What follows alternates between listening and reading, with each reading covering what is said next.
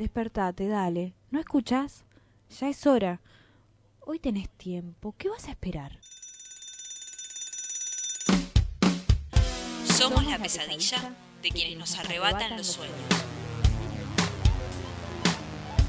Despertate, che. Despertate, che.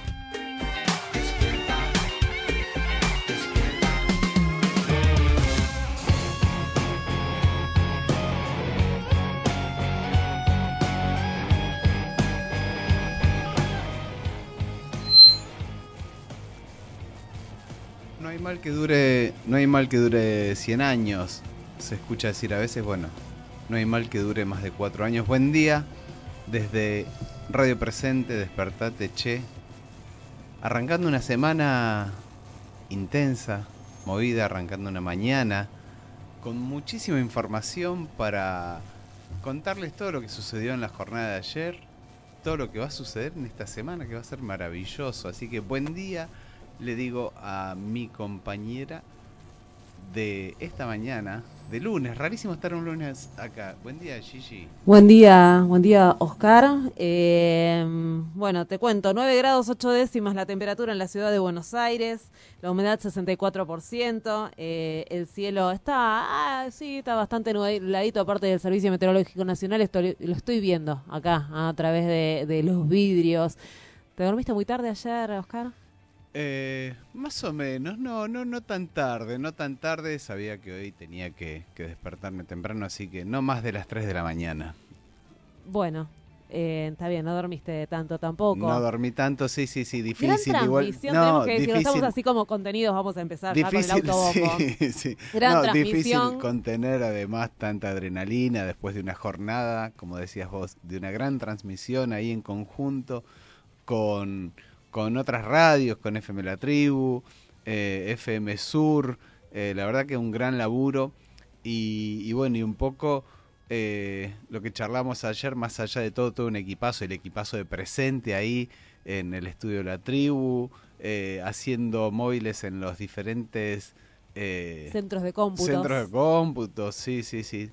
Eh, más allá de todo eso, todo el acompañamiento de, todo el equipo presente de, los otros programas, o sea, como decíamos ayer, o sea, cada uno, cada una acompañando a lo mejor desde su lugar de, eh, de trabajo, algunos que estaban laburando o, o des- desde sus casas, así que nos, nos sentimos muy, muy acompañados también en esta cobertura eh, comunitaria, ¿no es cierto? Muy, muy, muy linda, una experiencia muy, muy linda. Y en una jornada que, que bueno, que nos invita a, a seguir eh, apostando eh, en esta construcción colectiva, en una jornada que nos invita a seguir aprendiendo, más allá de como medios de, de comunicación alternativa, que nos invita eh, a seguir comprometiéndonos con, con la democracia. ¿eh? Con, esta, con esta democracia eh, que nos permite hoy tener una, una mirada más esperanzadora después de, de esta gestión que ha venido castigando tanto a, toda, toda la sociedad. Una transmisión que comenzó a las 6 eh, de la tarde, que acompañó de una manera brillante en todas esas horas previas, incluso cuando se esperaban esos resultados que no, que no llegaban, como decías recién, con compañeros, compañeras en, cada centro de cómputos.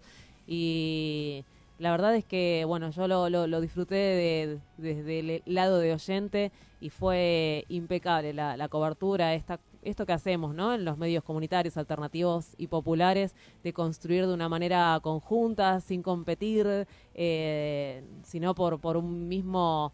eh, sí, un, mismo objetivo, ahí vamos, y que sale de una manera, pues eran muchas, muchas personas, se, se veían las fotos, se escuchaba en, en, en la radio, cómo iban cambiando los equipos, personas que tal vez no se conocían demasiado, salvo de las reuniones, y salió todo brillante y súper ensambladito. Así que un disfrute tremendo y algo que en general no se ve en los medios hegemónicos, no se escucha en los medios hegemónicos, eh, este tipo de cobertura. Porque si vos ponés la, la televisión eh, o escuchás otras radios en general, bueno, ¿qué comieron? Si comieron ravioles, dónde estuvieron esperando. Bueno, acá no, había un contenido eh, muy preciso, muy contundente de lo que necesitamos, de lo que querés escuchar, viste algo, co- sí, contenido, contenido, bueno, y eso lo tenés acá en los medios populares, sabemos que sin medios comunitarios no hay democracia y por eso vamos a seguir luchando. Sí, mucho, mucho trabajo también eh, de parte de quienes estuvieron eh, recibiendo todo el material que se iba enviando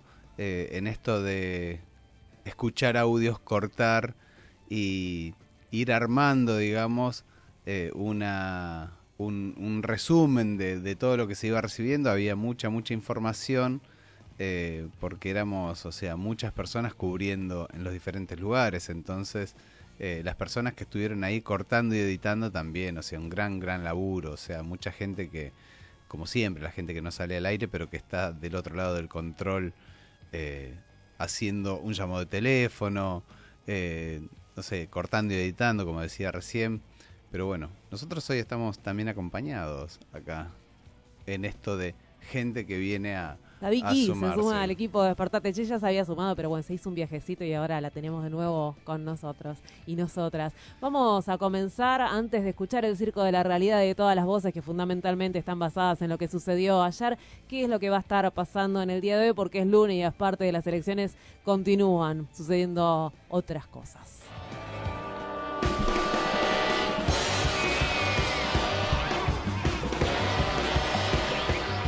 Le contamos que continúa el juicio oral y público por la causa peda causa ESMA 4, en el que son juzgados por primera vez nueve genocidas por los casos de 816 víctimas de delitos de lesa humanidad. Están en etapas de alegato, esto se está dando en los tribunales federales de Comodoro Pi. También hay una nueva audiencia, esto es en Resistencia Chaco, en el juicio por la participación judicial en delitos de lesa humanidad en el marco de la causa funcionarios judiciales. Esto está en etapas de indagatoria. Nos vamos a San Miguel de Tucumán, donde hoy a las 7 de la tarde comienza una jornada travesti trans al cumplirse el segundo aniversario del femicidio de Ayelén Gómez. Habrá intervenciones artísticas, proyecciones audiovisuales, micrófono abierto. Recordamos que el día 12 de agosto del 2017 Ayelén Gómez fue encontrada asesinada debajo de las tribunas del Club Lawn Tennis, ubicado en el Parque 9 de Julio de la ciudad de San Miguel de Tucumán. Lo único que determinó la autopsia que murió por asfixia mecánica, por sofocación, así que se va a estar exigiendo además a la justicia por eh, Cintia Moreira, Lourdes Reynoso, Gala Estefanía Perea, cupo laborar trans, ya efectivización de la ley de identidad de género, aplicación de la ley Micaela en todas las instituciones del Estado, incorporación de la perspectiva de género en los procesos judiciales.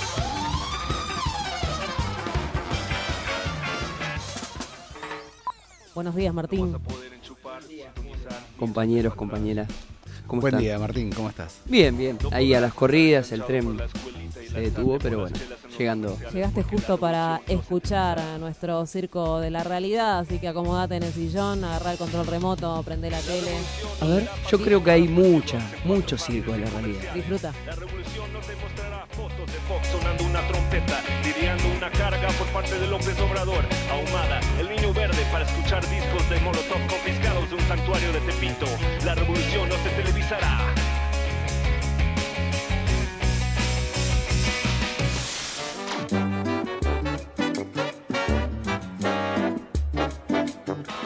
Gracias Argentina, muchas gracias.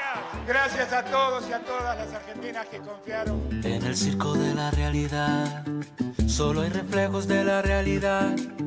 Se desinforma de la realidad, todo se compra en realidad. No tenemos duda que la Argentina tenía una decisión preliminar, en este caso la paso, obviamente porque es una elección primaria, no es la elección definitiva, la elección definitiva a la que se refiere Mauricio básicamente es la de octubre, habla del conjunto de las elecciones. Es una elección donde la Argentina tiene que definir si sigue en un camino de transformación, de profundización de la democracia, de la inserción al mundo, de una mejora del desarrollo, o vuelve hacia un modelo populista autoritario que ha fracasado en todos los lugares donde se ha implementado. Y en ese sentido creemos que va a ser muy clara la voz de los argentinos, de una enorme mayoría, expresándose un rechazo hacia la vuelta a ese populismo autoritario. Hay un verso de la realidad que no es verso ni es la realidad, un guiñapo de la realidad. Estoy esperando a María Eugenia o a alguien. En el circo de la realidad, la gente piensa que la realidad. Si esperan un segundo, yo deseo hablarle en nombre de Todo Cambiemos, pero también como fundadora junto con Mauricio y con el radicalismo de Cambiemos, quiero hablarlo a todo el pueblo de la nación. Monstruos heridos de dos cabezas. Siendo las 10 y 20 y media, tenemos resultados, esto lo van a poder ver en pantalla, del 47,01 para el Frente de Todos, 32,66 junto por el cambio, 8,47 consenso federal. La democracia y en la expresión de la gente y que bueno, que el nivel de dificultades que hemos tenido estos últimos años, que enfrentar, dificultades enormes que tuvimos que enfrentar, ha llevado a que bueno, que haya mucha angustia, mucha duda, pero insisto, estoy acá, como dije el primer día, para ayudarlos, estoy acá porque amo este país, porque creo en cada uno de ustedes, creo en lo que podemos hacer, en lo que todos podemos hacer, estamos acá, Claramente estamos dejando todo por nuestro querido país. Duele, duele que hoy no, hayamos tenido todo el apoyo que esperábamos, pero a partir de mañana seguiremos trabajando, haciéndonos responsables. Todos ahora somos más responsables, todos somos más responsables de que este país salga adelante. Así que a, a dormir y a empezar a trabajar de mañana a mañana.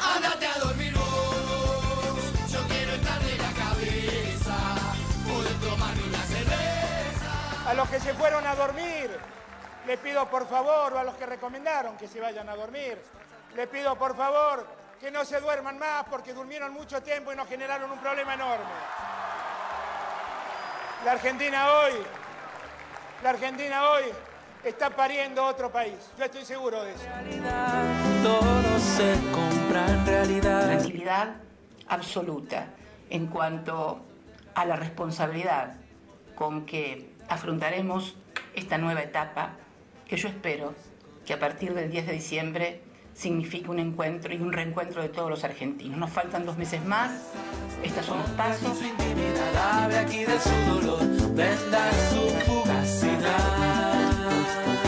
Pero reconociendo, reconociendo que hemos tenido una mala Si elección. esperan un segundo,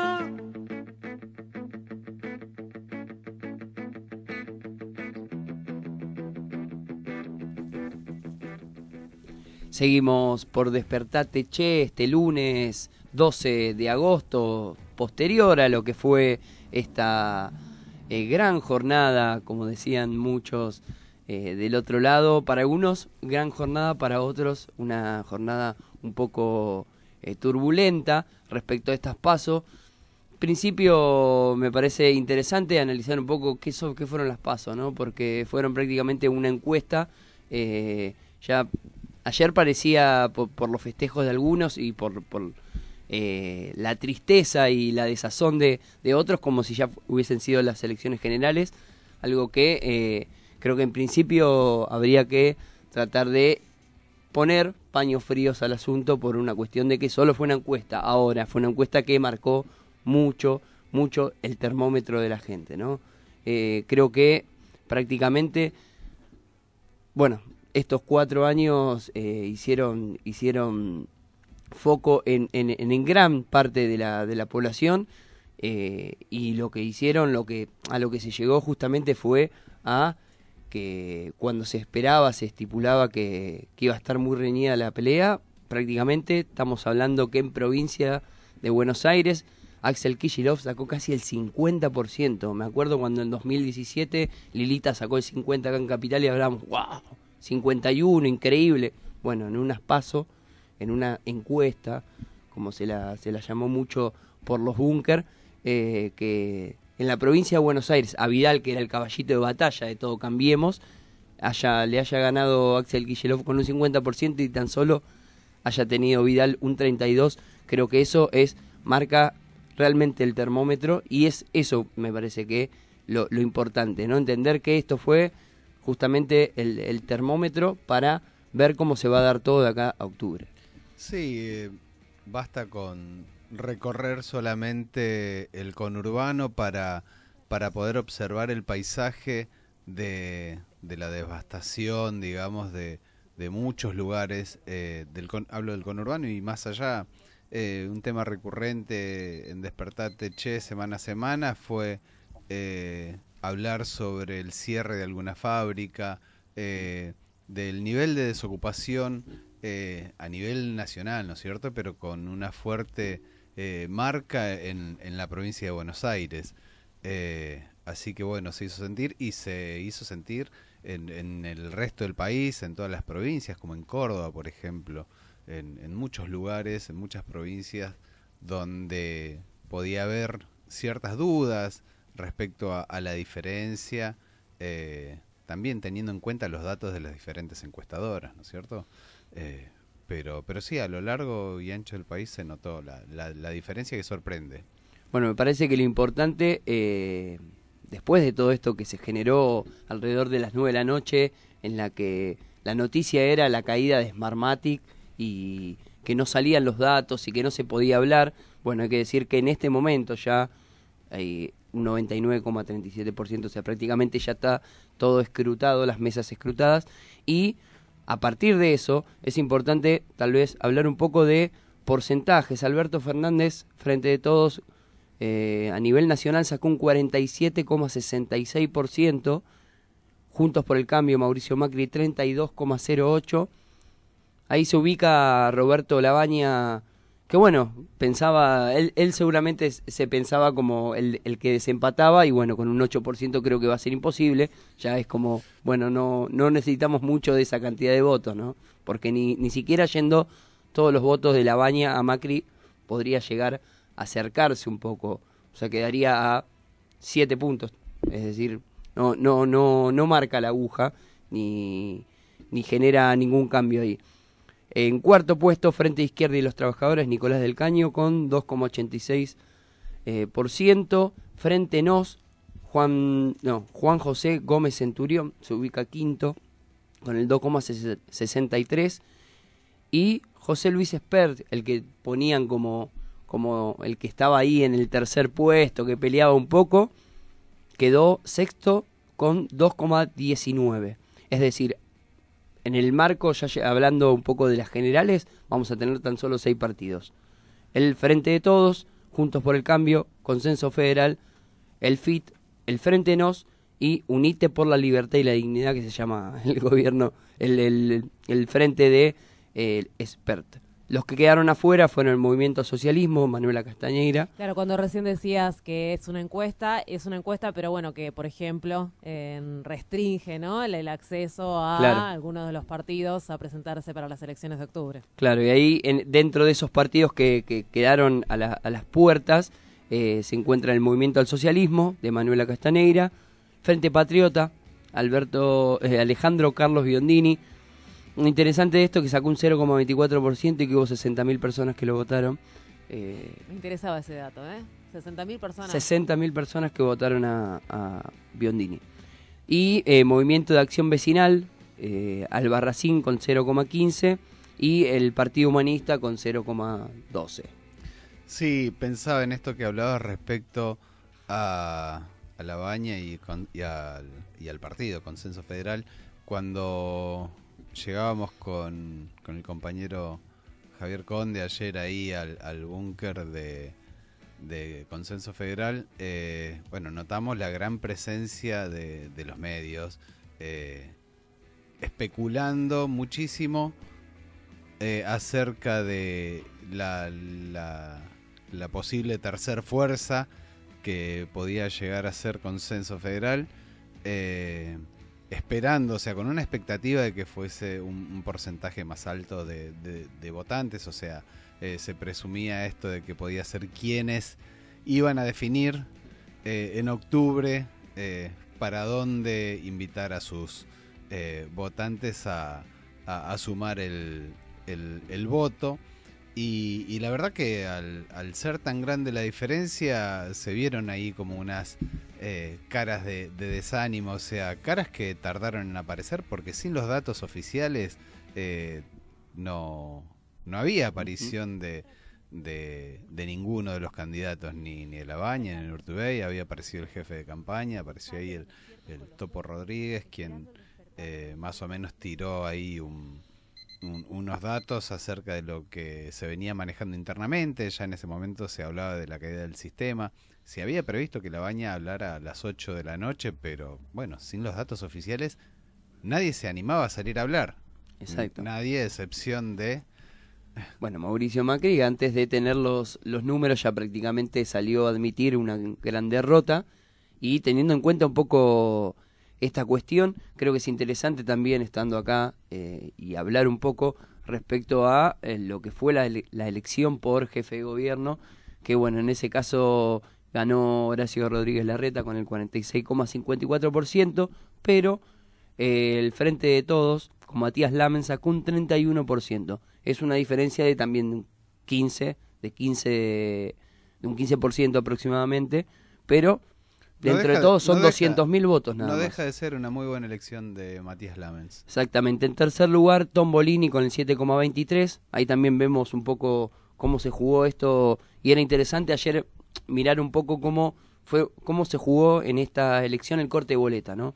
Porque veíamos, por ejemplo, a nivel nacional a Nicolás del Caño con el 2,80. Y después veíamos a mm, eh, Cristian Castillo en provincia de Buenos Aires con el 4. Y después veíamos en, eh, a, a Solano en, en- acá en, en Capital con el 4 también. Es decir, a nivel nacional hubo mucho menos gente que eligió, por ejemplo, a Nicolás del Caño, pero sí votó a, a los legisladores, sí votaron a los jefes de gobierno o candidatos a gobernadores en la provincia de Buenos Aires. Ese panorama creo que es interesante para, para poder eh, analizar un poco cómo fue el corte de boleta y cómo se empieza a votar, ¿no?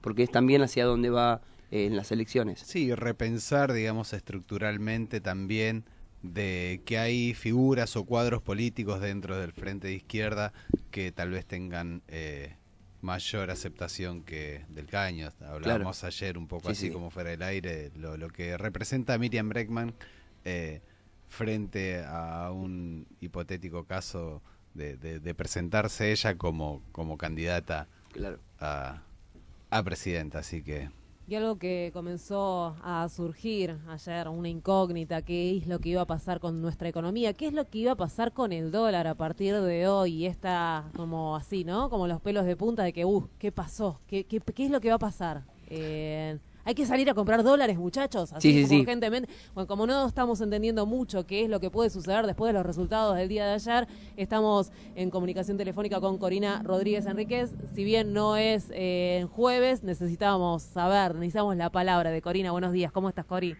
¿Qué tal? Buen día, ¿cómo andan? Muy bien, ¿vos? día. Bien, bien, un poco así. Sorprendida, supongo que igual que todos por la contundencia de, de los resultados.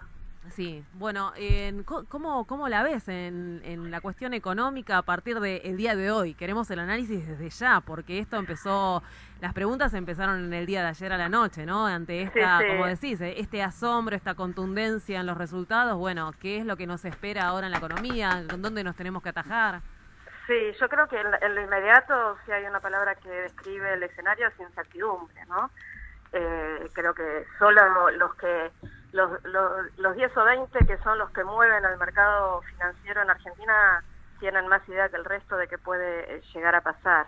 La expectativa es que en lo inmediato va a haber turbulencias. eh, eh, hoy a la mañana en distintos medios se estaba hablando que las operaciones virtuales que se permiten antes de que, de que el mercado abra eh, estaban ubicando una cotización del dólar por encima de los 50 pesos.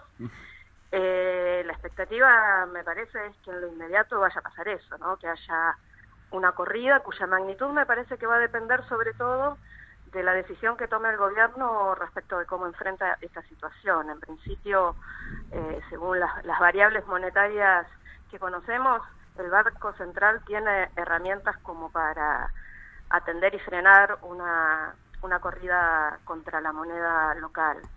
Eh, de- eso significaría utilizar dólares de, de la reserva para, para atender la, la demanda que, que la expectativa es que va a estar creciendo, la demanda de la mo- moneda externa. Eh, pero en principio, si el gobierno decidiera que quiere mantener la situación eh, controlada, el Banco Central tiene herramientas para hacerlo. Entonces creo que el primer dato de incertidumbre es qué va a hacer el gobierno.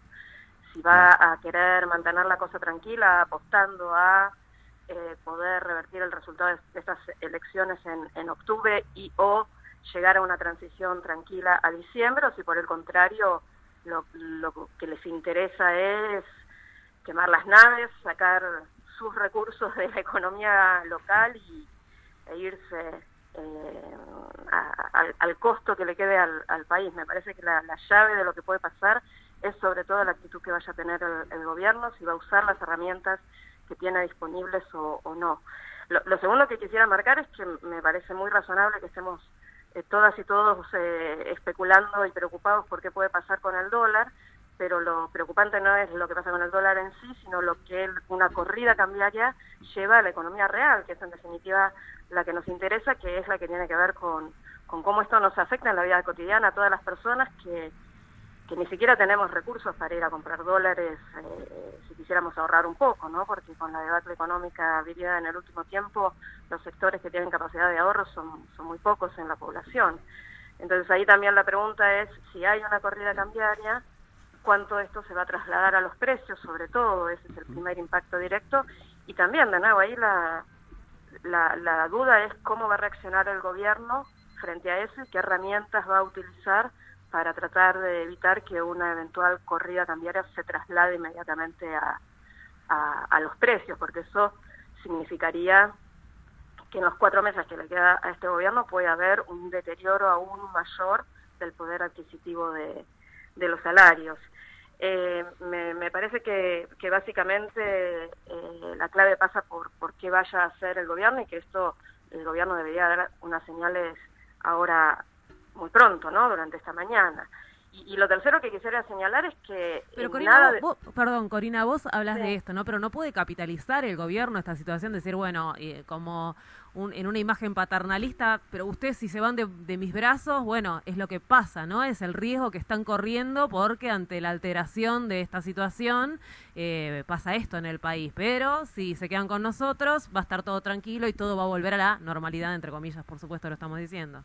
Eh, sí, yo creo que eso podría pasar, pero me parece que eso es un poco lo que el gobierno vino diciendo durante la campaña, ¿no? Creo que, que Cambiemos justamente apeló al fantasma del peligro de, de volver al pasado, del peligro de- del cepo, de, eh, del peligro de que ellos eh, se fueran y el resultado de la, de la paso fue muy contundente en, en- en un sentido contrario y me parece que es razonable, ¿no? Porque eh, el gobierno puede, o, o Cambiemos puede hacer las especulaciones que quiera sobre el futuro, pero lo cierto es que la gente votó en función de lo que le pasa hoy. Lo que le pasa hoy es que tiene hambre, que no puede pagar eh, los- los- las facturas de los servicios, que no, que no puede eh, acceder a, las cosas básicas que necesita para la vida. Entonces, eh, es, es- estamos eh, de todas formas en el plano de las especulaciones, ¿no? Eh, yo tiendo a pensar que, que una situación, que el fantasma de lo que puede pasar si este eh, gobierno no es reelegido ya estuvo presente en la campaña y no dio resultados en el sentido de que la gente eh, optó por, por otra cosa. Y creo que también tiene que ver con eso el discurso bastante moderado que Fernández tuvo a lo largo de la campaña respecto de, de- del manejo que piensa hacer de la economía como una cosa muy cautelosa y sin algunas de las medidas que en el pasado fueron muy cuestionadas en, en el manejo de la gestión macroeconómica. Eh, en, definitiva, yo creo que si, eh, si el gobierno no apuesta a mantener la situación macroeconómica más o menos eh, equilibrada y todo se desmadra, podemos estar en una situación realmente de mucha gravedad en- ante la posibilidad de, de una eh, aceleración de los precios muy impresionante y eso ya nos lleva a una situación de anomia cuyo resultado creo que es muy muy impredecible. Y, y lo que quería sumar es que más allá de cómo se administre esta coyuntura, eh, la administración de la coyuntura no, no, no es gratuita. Si el gobierno se decide a, a mantener las variables más o menos controladas, las herramientas que tiene que usar eh, debilita al, a quien asume el gobierno en, en diciembre, porque si tiene que eh, utilizar las reservas para frenar una corrida, esas son reservas que no le quedan a- al próximo gobierno. Entonces creo que más allá de que ahora se mantenga la situación eh, controlada, si es que el gobierno decide hacer eso, este es un, un panorama que también le tiene que llevar preocupación a quien aparentemente puede llegar a, ganar las elecciones en, en octubre, eh, porque va a, tener, va a enfrentar una situación de una economía muy devastada y, y muy limitada en sus herramientas de, de política. Y creo que el otro actor clave para, para definir lo que puede pasar en estos próximos meses es el Fondo Monetario, ¿no? En qué medida el Fondo Monetario va a habilitar o no el uso de algunas de estas herramientas. Corina, te agradecemos por esta comunicación en un día extraño, pero lo necesitábamos. Así que te mandamos un abrazo grande y nos escuchamos otra vez el jueves. No, gracias, gracias a ustedes por el llamado. Me parece que es importante pensar juntos en, en este tipo de momentos. Un Muchas abrazo. gracias y volvemos a hablar en la semana. Dale. Hablábamos con Corina Rodríguez Enríquez, nuestra economista aquí en Despertate Che, y todavía queda mucho más. Ya llegaron los compañeros de El Espacio, está Juan, está Kini, así que quédate ahí que en un ratito seguimos con más Despertate Che. Prohibido. Prohibido girar a la derecha. Abrir los brazos, la mente y repartiros. Que solo se enseñaron el odio y la avaricia. Y yo quiero que todos como hermanos repartamos amores, lágrimas y sonrisas. Radio presente. Radio Presente. La voz del ex Olimpo.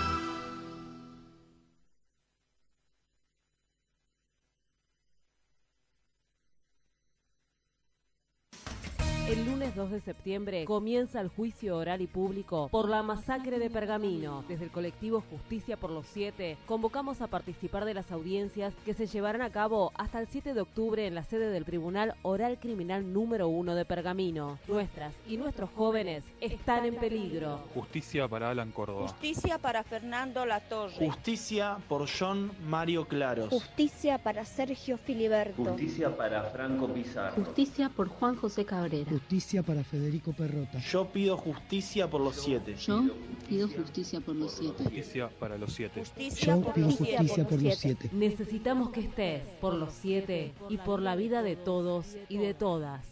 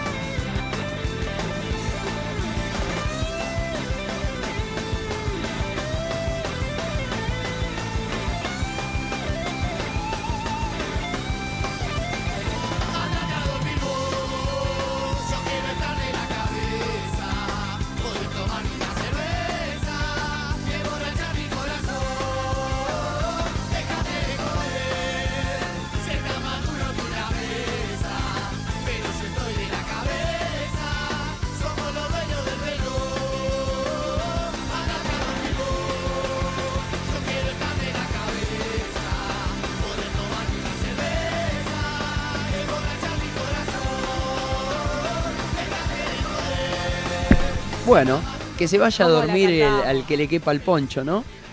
Acá muchos, no, muchos y muchas no dormimos o dormimos muy poco. Dormimos muy poco. Después de... Difícil, difícil bajar de toda esa adrenalina, o sea, más allá del, del ¿cómo es? De, de la alegría, de todo el movimiento eh, que se generó en, en los diferentes espacios, o sea, nos terminamos de, de juntar los compañeros y compañeras que habíamos hecho la cobertura, hacer ahí un poco un, un balance respecto a lo que habíamos vivido. Y a tomar Eh, cerveza, vamos a decirlo también. Es verdad. Ya se había verdad. terminado la veda y dijimos, bueno, vamos a festejar, descorchamos una cerveza, brindamos con los compañeros de la tribu y Igual compañeras. Fue rarísimo cuando nos mandó a dormir y al ratito que salió, ¿no? También algo que no dijimos fue rarísimo esto de que se mencionó un montón, dieron los resultados, anunciaron su fracaso antes de que estuvieran los números y en el Sin medio de todo mostrar se- los Claro, en el medio, aparte de todo eso, ¿qué está pasando? Que no aparecen los números, se están demorando, yo qué sé, y salen a hablar de, de la derrota sin los números. Capítulo aparte, la caída del sistema de Smartmatic, la, la empresa de, de cómputos. ¿Se cayó? Eh, Bueno, Ponele. creo que ese es un tema a analizar acá en esta semana porque... Ponele. eh, a ver, sí. Sí, yo, de- yo creo que algo habrá pasado, pero eh, la realidad es que el gobierno salió a anunciar la derrota antes de tener datos, cuando todo estaba caído, ningún, eh, ningún búnker, ningún partido tenía datos, pero ellos sí. de Entonces, no, pero de todos modos, digamos que cada partido tenía sus fiscales informáticos eh, en, en el lugar de, de cómputos, así que bueno. Sí, pero bueno, fue una hermosa cobertura colectiva y comunitaria junto a la tribu y a Radio Sur y a Radio Presente.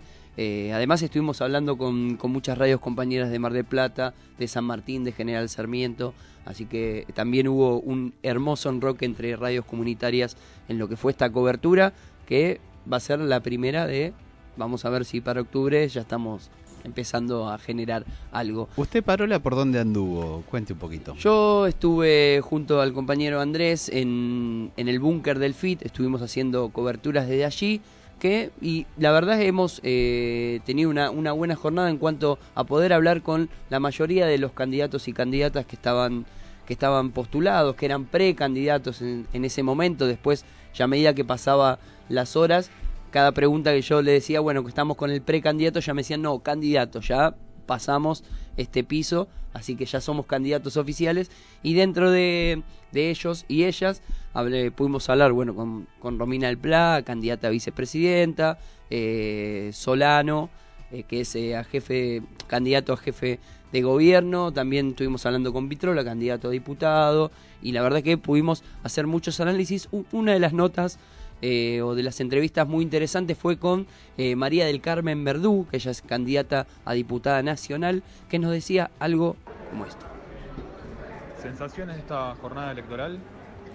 Mira, fue una, una jornada que estuvo asignada por el laburo, laburazo de las y los compañeros y compañeras del FIT Unidad que hicieron un esfuerzo gigantesco por fiscalizar, por defender cada voto, que todavía están en cada una de las escuelas con el recuento y que en definitiva son el espejo de una campaña que tuvo tres ejes fundamentales o tres características fundamentales. Por un lado, la, la coherencia y la persistencia en lo que son nuestras ideas fuerza desde siempre, la defensa de los derechos de los trabajadores y las trabajadoras, de las mujeres y disidencias, de la juventud, en particular la juventud empobrecida de los barrios populares, el reclamo por el derecho al aborto, el no a la deuda y al Fondo Monetario Internacional, el no a la represión y a la doctrina Chocobar. En segundo lugar, la unidad real que pudimos llevar adelante entre las distintas fuerzas de este FIT ampliado para desarrollar una campaña conjunta y en tercer lugar, volviendo al principio, que es una campaña hecha a fuerza de, brazos, corazones y cuerpos de nuestros compañeros y compañeras y nosotros y nosotras mismas, eh, sin ningún tipo de, de producto artificial de, de los aparatos publicitarios. Ah, Vos además de ser precandidata por el FIT Unidad, sos referenta de la Correpi, que es una corriente antirrepresiva. Eh, ¿En qué situación están las fuerzas de seguridad hoy? ¿Con qué situación se encontrarían en el caso de ocupar cargos? Mira, el tema de las fuerzas de seguridad en este último periodo, durante el gobierno de Cambiemos, eh, ha generado la situación más grave en materia de violación a los derechos humanos, de eh, índices de gatillo fácil, de muertes en lugares de detención, de detenciones arbitrarias, de hostigamiento y persecución en los barrios y de criminalización de la protesta y de todo tipo de cuestión vinculada al conflicto social. En ese marco vemos claramente, tanto en las listas de- del oficialismo como en las de la oposición patronal, que se cuelan, así como se cuelan en otro aspecto los pañuelos celestes de los antiderechos, eh, se cuelan personajes directamente vinculados con lo peor de la política represiva en la Argentina. Pensemos solamente que Massa, por ejemplo, que ya es a esta altura diputado nacional, es quien tiene un proyecto de baja de la ley de punibilidad de, de niños, niñas y adolescentes peor que el de Cambiemos, porque quiere llevarlo a 14 años. Y ni hablar, por supuesto, de muchos otros personajes, sobre todo en las distintas provincias, que son quienes gobiernan eh, a punta de pistola y que han desarrollado el voto bala y el voto cárcel, en algunos casos con la misma intensidad que, Cam- que Cambiemos. ¿Cuál es tu opinión? Vengo avanzando con Mike. Ahí escuchábamos a María del Carmen Verdú, precandidata, va ya candidata a diputada nacional por Capital Federal y el Frente Izquierda Unidad, que bueno nos contaba esto respecto a la doctrina Chocobar y ella desde su punto neurálgico, que es la Correpi, denunciaba todas estas cuestiones que se iban dando y que se fueron dando durante estos cuatro años. Just Y como habíamos anunciado, ya están Juan, está Kini aquí sentados en el estudio de Radio Presente en- y haciendo un recorrido hasta llegar al 16 de agosto, momento en que inició, en que empezó a funcionar este espacio como centro clandestino de detención, tortura y exterminio. Vamos a arrancar la columna del día de hoy, los invitamos a estar muy atentos y atentas. Argentino en democracia. Recuerdo y olvido que es fantástico. ¿sí? Hay momentos en que vos no sabés cómo se van abriendo como ventanitas y te aparecen recuerdos. Hoy me aparecieron muchos recuerdos que yo creí que no existían más. Me sorprendí hasta yo misma. Hay como muchos mecanismos. Yo recuerdo muchas fechas de mi cautiverio porque una de las estrategias de, de vida fue la de ponerme plazos cortos. Y esos plazos que me ponía eran las efemérides escolares. Entonces, por ejemplo, decía, bueno, llegamos al 5 de octubre, el Día del Camino, 12 de octubre, el Día de la Raza, 31 de octubre, Día del Ahorro, 10 de noviembre, Día de la Tradición, 11 de noviembre, San Martín de Tours. Esto fue toda una estrategia de vida para ir poniendo placitos cortos. A quien escuchábamos recién en el audio era a Isabel Fernández Blanco, sobreviviente de Acaya del Olimpo, dando testimonio ante la justicia en el primer tramo de juicio Avo, allá por el año 2010. Isabel hace referencia a mecanismos de recuerdo, de olvido. Nosotros en esta columna, en las últimas semanas, venimos transitando un camino que nos deposita en esta semana, cuando el día viernes se cumplen ya 41 años de la apertura del Centro Clandestino de Tortura, Detención y Exterminio Olimpo. Nosotros venimos repasando eh, un contexto social, el contexto de las organizaciones, venimos haciendo mención al recuerdo de los compañeros y la columna del día de hoy se la queremos dedicar no ya al recuerdo, sino a eso que no tenemos que olvidar.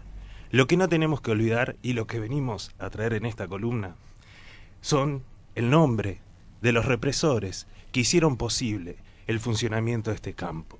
¿Cómo fue que operaban en Olimpo? ¿Quiénes eran? ¿Cuáles eran sus características? ¿Cuál es su situación procesal al día de hoy? Ahora, ¿cómo sabemos que son estos los represores que estuvieron en Olimpo? Esa es una pregunta que se le suele hacer a los, a los testigos, que se le suele hacer a las víctimas al momento de los juicios. La misma Isabel Fernández Blanco nos cuenta sobre esto. ¿Cómo supo lo- los nombres de, lo- de las de los represores que actuaron en los centros clandestinos de detención en donde estuvo secuestrada. Bueno, esto es un largo camino recorrido. Eh, nosotros eh, empezamos dando testimonio en los eh, organismos de derechos humanos y mm, después donde logramos reconstruir y, y empezar a, a encontrar los nombres de los represores fue eh, con el negro Judice Bravo, que era quien nos tomó los primeros testimonios en CONADEP y con quienes con quien fuimos profundizando y seguimos investigando eh, todos los eh, liberados sobrevivientes, porque él había logrado juntarnos a todos y su, su compromiso y su capacidad de investigador llevó a que pudiéramos acceder a nombres y apellidos y ahí poder asociar. Algunos son públicos, como el de Clavel fue público, eh, cuando fue todo el tema de Ollarvide, el de Guglielminetti fue público cuando aparece en esa foto atrás de Alfonsín en, el diario Clarín. Sifo Módica cuando es director de asistencia a la víctima, pero otros fue por las investigaciones que se, que se hicieron, eh, las investigaciones que hicimos con, con el equipo de antropólogos, las investigaciones que se continuaron haciendo en, en la Secretaría de Derechos Humanos, donde se reciben los legajos personales de los militares, y ahí se pudo identificar sus nombres y apellidos, y una gran necesidad nuestra de poder identificarlos con nombres y apellidos, fundamentalmente para decir lo que nosotros vivimos, no nos los inventamos. Esto es verdad. Esto es verdad, no lo inventamos, dice Isabel Fernández Blanco, y estos nombres que nosotros vamos ahora a compartirle a la audiencia fueron todos dichos en los tres tramos del juicio ABO que fueron celebrados entre noviembre del año 2009 y diciembre del año 2017. En esos ocho años fueron juzgados un total de 28 represores y fueron condenados 25 de ellos y tres fueron absueltos.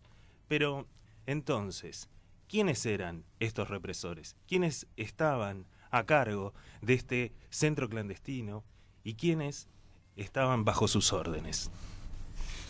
Jefe de campo, Teniente Coronel Guillermo Antonio Minicucci, petizo, Rolando, perteneciente al ejército. Lo describen como un tipo duro, bajito, fanfarrón, que miraba a los policías con algo de desprecio y los trataba como inferiores. Su preocupación era por hacer del Olimpo un centro clandestino eficiente, presenciaba las sesiones de tortura. Falleció antes de llegar al juicio ABO. Raúl Gu- Guglielminetti, mayor Gustavino, agente civil de inteligencia del ejército argentino, no era de la planta permanente de los campos, sino que actuaba de enlace entre el mayor Minicucci y su jefe inmediatamente superior, el coronel Ferro. Guglielminetti se jactaba de tener siempre una picana a mano. Se hizo reconocido cuando ya en democracia apareció su foto en los diarios como custodio del presidente Alfonsín. Fue condenado a 25 años, a 25 años de prisión. Ricardo Tadei era un miembro de la Policía Federal Argentina. Se hacía llamar el cura o el padre y era uno de los hombres de confianza de Minicucci. A menudo eh, los secuestrados lo veían dándole órdenes a los otros represores. A él no le asignaban secuestrados para que los interrogue, sino que él era responsable de varios interrogadores, cada uno de los cuales tenía a sus propios prisioneros a cargo. Su especialidad no era ser un pegador, como eran muchos de los nombres tristemente célebres conocidos en este lugar, sino que más bien él hacía las tareas de inteligencia. Tadei se autodenominaba nacional socialista, con Z, le gustaba el ajedrez y de tanto en tanto sacaba a un secuestrado para jugar una partida. La condena que al día de hoy tiene Ricardo Tadei es de 25 años de prisión. Pedro Sant- Santiago Godoy, calculín, era oficial primero de la Policía Federal. Estaba formado políticamente y podía emplear lenguaje similar al de la militancia. De perfil pensante y estudioso, la jefatura del campo recurría a él a menudo para hacer análisis de la información obtenida en los interrogatorios, pero también de sucesos políticos externos. Se vanagloriaba de poder sacar la información a cualquiera sin recurrir al tormento. En las sesiones de tortura, Calculín siempre hacía el rol de policía bueno. Fue condenado a 25 años de prisión. Eugenio Pereira Pestegui se hacía llamar Quintana, era miembro de la Gendarmería Nacional, era un torturador e interrogador, petizo, usaba unos tacos para disimular su baja estatura, pelo negro tirado hacia atrás con bigotes, soberbio, prepotente, caminaba por los pasillos y retumbaban los pasos por los tacos que usaba. Era jefe de guardia y ordenaba hacer flexiones cuerpo a tierra por un tiempo indeterminado a los secuestrados. Había compañeros que se desmayaban por esto. Hacía comentarios como que le gustaba Demis Rousseau, que tenía una hija pequeña que hacía danza y le gustaba mucho tocar la guitarra. A veces cuentan eh, los sobrevivientes que organizaba peñas en los pasillos de, de lo que denominamos el pozo. La condena que tiene Pereira Pestegui es de cadena perpetua. Juan Carlos Falcón, Kung Fu, suboficial de la Policía Federal. El sobrenombre se debía a que él se jactaba de ser un experto en este arte marcial. Para practicar a veces sacaba prisioneros de sus celdas, los hacía parar con los ojos vendados contra una pared y le tiraba patadas voladoras al pecho o a la barbilla hasta dejarlos tendidos en el suelo. Fue absuelto. Eduardo Emilio Calinec, doctor K, subcomisario de la Policía Federal, reconocido por su actitud patotera hacia los detenidos y por su trato brutal en los interrogatorios. Fue condenado a cadena perpetua. Uno de los últimos nombres que entonces vamos a leer tal vez sea conocido por la mayoría de, la audiencia que escucha este programa. Nos referimos a Julio Simón, alias el turco Julián. Este era un miembro de la Policía Federal, lo describen como morrudo, fuerte, con cara de matón, de nariz grande, medio aplastada. Era declaradamente nazi, consideraba a los judíos la última escoria de la tierra y se ensañaba con secuestrados de ese origen. Se sabe que Julio Simón, eh, varios compañeros se le fueron en la tortura.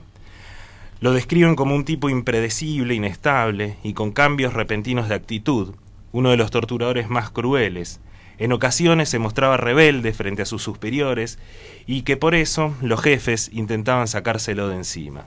Sin embargo, los sobrevivientes cuentan que el turco vivía prácticamente en el Olimpo. Era de los que casi no salían del campo. Bueno, hoy tiene cadena perpetua. Estos son algunos de los 28 nombres juzgados que podríamos estar mencionando en el día de hoy, porque no hay que olvidar quiénes fueron los responsables del funcionamiento de este campo, como tampoco tenemos que olvidar quiénes fueron los responsables de este que estos campos, los más de 700 campos que existieron en todo el territorio nacional, existieran, ¿sí? ¿Qué intereses servían, sí?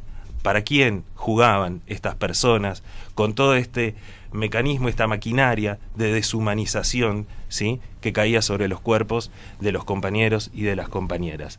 Por eso, como esta es una columna que queremos eh, hacer para no olvidar quiénes fueron estos tipos a 41 años del el inicio del funcionamiento de este campo de concentración, es que vamos a terminar con este audio de Isabel Fernández Blanco. En relación a lo que dijo la testigo del trabajo de reconstrucción colectiva con otros compañeros y que se ha podido identificar a los represores, quería sí saber si dentro de la lista de imputados ella puede relacionar algún apellido con un sobrenombre que haya escuchado dentro del centro clandestino de detención. Por secretaría, léase la lista de imputados. Samuel Miara. Cobani. Oscar Augusto Isidro Rolón. Soler. Raúl González. Negro Raúl. Eduardo Emilio Carinec. Lo escuché nombrar que le decían doctor K. Juan Carlos Falcón. Kung Fu. Eufemio Jorge Valles. Yo lo escuché nombrar como Anteojo y Quiroga y otros compañeros eh, dijeron que también le decían Führer. Roberto Antonio Rosa. Clavel. Julio Héctor Simón. El turco Julián. Eugenio Pereira Pestegui. Quintana. Guillermo Víctor Cardoso. Eh, Cortés. Juan Carlos Avena. Centeno. Raúl Antonio Guglielminetti. Guastavino. Enrique José del Pino. Miguel. Ricardo Tadei. El padre.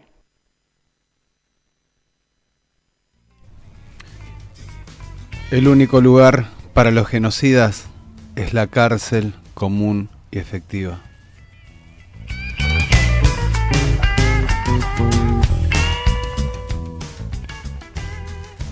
De esta manera, un lunes más que agradecemos a Juan, aquí, Amaru, vino vinieron un montón de compañeros, compañeras hoy al estudio de Radio Presente. Agradecemos, como todos los lunes, Juan Kini, que son los que estuvieron ahí poniéndole voz a, a la historia, a, a este hacer memoria. Recordamos un poco el mail para anotarse para quienes desean hacer la visita guiada al sitio que siempre recomendamos. Exacto. Necesaria. visitas.exolimpo.gmail.com Gracias. Y este viernes vamos a estar también, ¿no? Recordando aquí en el espacio, en este, en este ex centro clandestino de detención, tortura y exterminio Olimpo, Ramón Falcón, 4250. Aquí vamos a estar recordando a compañeros y compañeras que transitaron este sitio y haciendo memoria, ¿no? A 41 años de, de este, del comienzo de, este lugar tan oscuro que bueno, hoy decidimos transformar, hacer memoria. Y así llegamos a la parte final, un montón de, de cosas eh, transcurrieron el día de hoy, parece que empezamos hace tres horas, Oscar, tremendo. No sé, pensé que teníamos media hora de programa todavía por delante, hay muchísimo para seguir eh, desarrollando, pero bueno, tenemos toda la semana en Despertate Che, al menos hasta el jueves, eh, de 9 a 10. Bueno, pueden venir mañana y podemos seguir esta cobertura, no sé qué les parece. Mañana seguimos con Despertate Che y todo esto, ¿no? Oscar? Seguimos, mañana. Te esperamos, Martín, mañana. Bien, por ahora siguen las compañeras de escuchando nuestras voces, así que invitamos a seguir prendidos acá a Radio Presenta la 94.5. Eh, hasta mañana. ¿Nos Hasta mañana. con bajo fondo? ¿Con el Vamos mareo? con un poquito de bajo fondo, con el mareo. ¿Y quién más? Y con Gustavo Santolaya y, y toda la gente ahí que eh, formaba parte de, de esta agrupación eh, electrotanguera, digamos, que era la, la gente del bajo fondo. Y, y el gran Gustavo Cerati ahí recordándolo como siempre.